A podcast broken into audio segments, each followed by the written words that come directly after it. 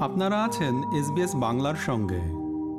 অস্ট্রেলিয়ার সমুদ্র সৈকতের বিপদের কথা চিন্তা করতে গেলে স্বভাবতই হাঙ্গরের নাম সবার আগে মাথায় আসে। একটি সুবৃহৎ দ্বীপরাষ্ট্র হিসেবে অস্ট্রেলিয়ায় অনেক প্রজাতির হাঙ্গর রয়েছে, তবে বেশিরভাগ হাঙ্গরই মানুষের জন্য হুমকি বা বিপদের কারণ ঘটায় না। বরং রিপ কারেন্ট বা ভাটার স্রোত অস্ট্রেলিয়ার সৈকতে সবচেয়ে বড় বিপদ হিসাবে বিবেচিত হয়। তাই সৈকতের কোন অংশে এবং কখন সাঁতার কাটতে হবে তা জানা এই বিপদ থেকে বাঁচার একমাত্র উপায়।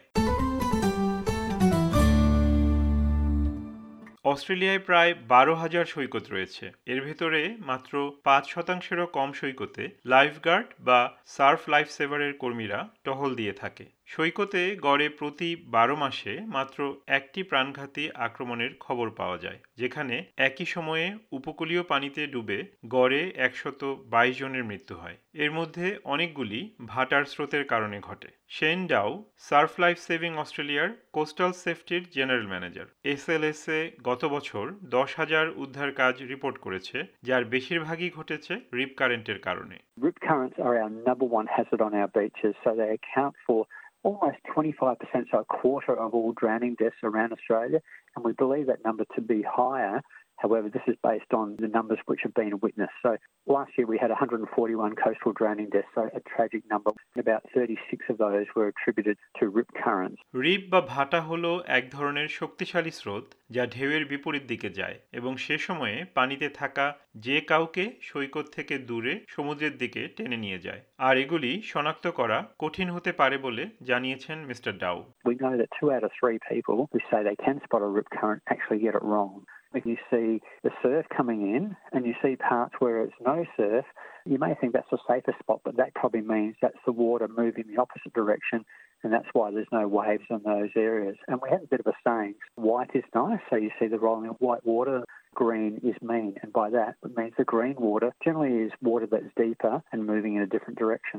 Rip current মারাত্মক হতে পারে তাই হঠাৎ এর মাঝে পড়ে গেলে এসএলএস এর পরামর্শ হচ্ছে শান্ত থাকুন এবং আপনার শক্তি সংরক্ষণ করুন। হাত উপরে তুলুন এবং সাহায্যের জন্য জোরে ডাকতে থাকুন। স্রোতের সাথে ভাসতে থাকুন। এটি আপনাকে অগভীর বালু বা তীরের দিকে ফিরিয়ে আনতে পারে অথবা ভাটার টান থেকে বাঁচতে সৈকতের সমান্তরালে বা ঢেউ যেখানে ভেঙে পড়ছে সেদিকে সাঁতার কাটার চেষ্টা করুন তবে শেন ডাও বলেছেন সবচেয়ে ভালো পরামর্শ হলো যেখানে নিরাপদ শুধু সেখানেই সাঁতার কাটা We really encourage people to think about where they're swimming, their own capacity, their own ability, and where possible, swim at a patrol beach between those red and yellow flags. 76% of drowning deaths that we had over the past 12 months actually occurred one kilometre away from a life-saving service. So the key message for people is when they're heading to the beach, no matter who you are, look for a patrolled location. So the red and yellow flags signify a safe area where surf lifesavers or lifeguards are going to be patrolling that area, supervising it, and that way if you get into trouble, you know, they can help you out.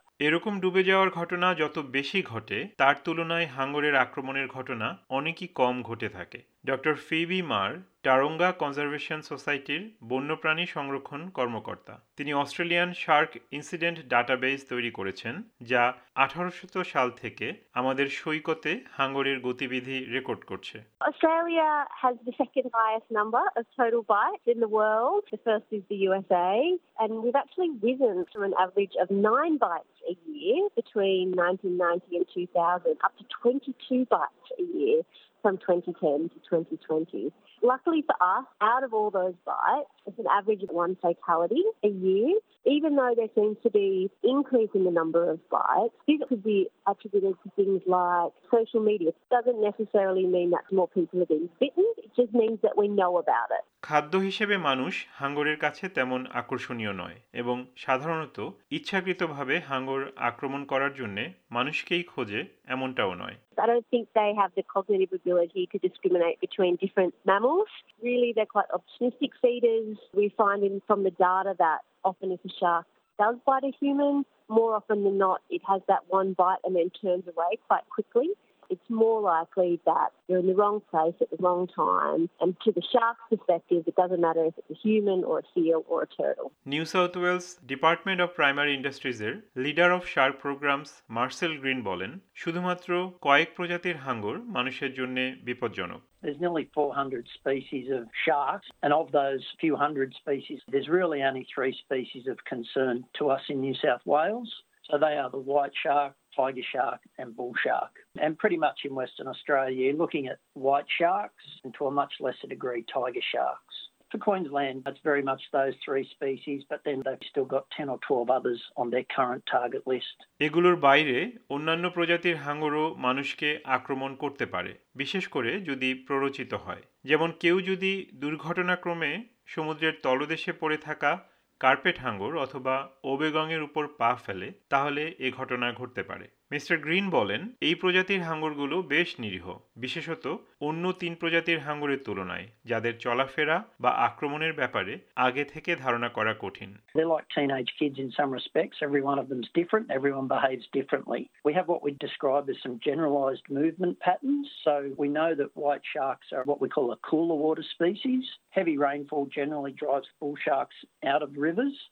Tigers and bull sharks are what we call more of your dawn and dusk animal, even though the animal that bites us the most is the white shark, and white sharks primarily bite us during the day. New South Wales, Western Australia এবং কুইন্সল্যান্ডে সাধারণত বেশিরভাগ আক্রমণের ঘটনা ঘটে। তবে Australia জুড়েই এই সংক্রান্ত তথ্য ও অন্যান্য সাহায্য পাওয়া যায়, যেমন শার্ক স্মার্ট নামের অ্যাপ। এই অ্যাপটি বিনামূল্যে পাওয়া যায় এবং এতে হাঙর বিষয়ক সতর্কতা এবং সমুদ্র সৈকতের কোন জায়গাগুলিতে টহল রয়েছে, এ বিষয়ক তথ্যও পাওয়া যায়। মিস্টার গ্রিন বলেন, এতে আরও আছে নিরাপদে থাকার জন্যে কোন জিনিসগুলো থেকে দূরে থাকা উচিত যেমন কাদা পানি এবং ভোর সন্ধ্যা ও রাতে সাঁতার কাটা বা সার্ফিং করা এরকম আরও দরকারি পরামর্শ When you see lots of birds diving, that's a strong indication to you that there is a lot of bait fish in the water.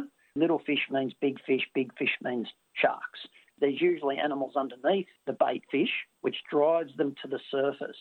So that's why we put forward that message, avoid swimming and surfing near or amongst bait balls. সমুদ্র সৈকতে যাওয়া মানুষদের সুরক্ষায় New South Wales ও Western অস্ট্রেলিয়াতে হাঙরের আক্রমণ প্রতিরোধের জন্য বিশ্বের দুটি শক্তিশালী প্রোগ্রাম চালু রয়েছে। কিছু কিছু সৈকতে ঘেরাও দেওয়া সুরক্ষিত জায়গাও রয়েছে। ড্রোন ও হেলিকপ্টারের সাহায্যে উপর থেকে নজরদারি করা হয় এবং যদি কোনো হাঙর দেখা যায়, তাহলে সাইরেন বাজিয়ে মানুষদেরকে পানি ছেড়ে উঠে যাওয়ার জন্য সতর্ক করা হয়। আবার শার্ক স্মার্ট অ্যাপে হাঙরের সঠিক অবস্থান পাঠানোর জন্য শার্ক ট্যাগিং প্রোগ্রামও চালু রয়েছে। সেই সাথে সার্ফারদের হাঙ্গর প্রতিরোধক ডিভাইস পরার জন্য বিশেষভাবে বলা হয়ে থাকে। সেন ডাও বলেন, সবচেয়ে উত্তম পরামর্শ হচ্ছে টহল দেয়া সৈকতে কোনো বন্ধুর সাথে মিলে সাঁতার বা সার্ফিং করতে যাওয়া.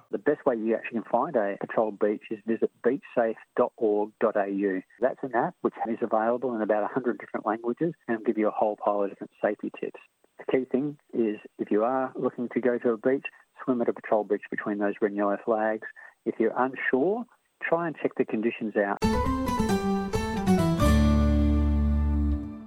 SBS নিউজের জন্য এই সেটেলমেন্ট গাইড প্রতিবেদনটি তৈরি করেছেন মেলিসা কম্পাননি আর বাংলায় এটি রূপান্তর ও পরিবেশন করলাম আমি তারেক নুরুল হাসান আমাদেরকে লাইক দিন শেয়ার করুন আপনার মতামত দিন ফেসবুকে ফলো করুন এস বাংলা।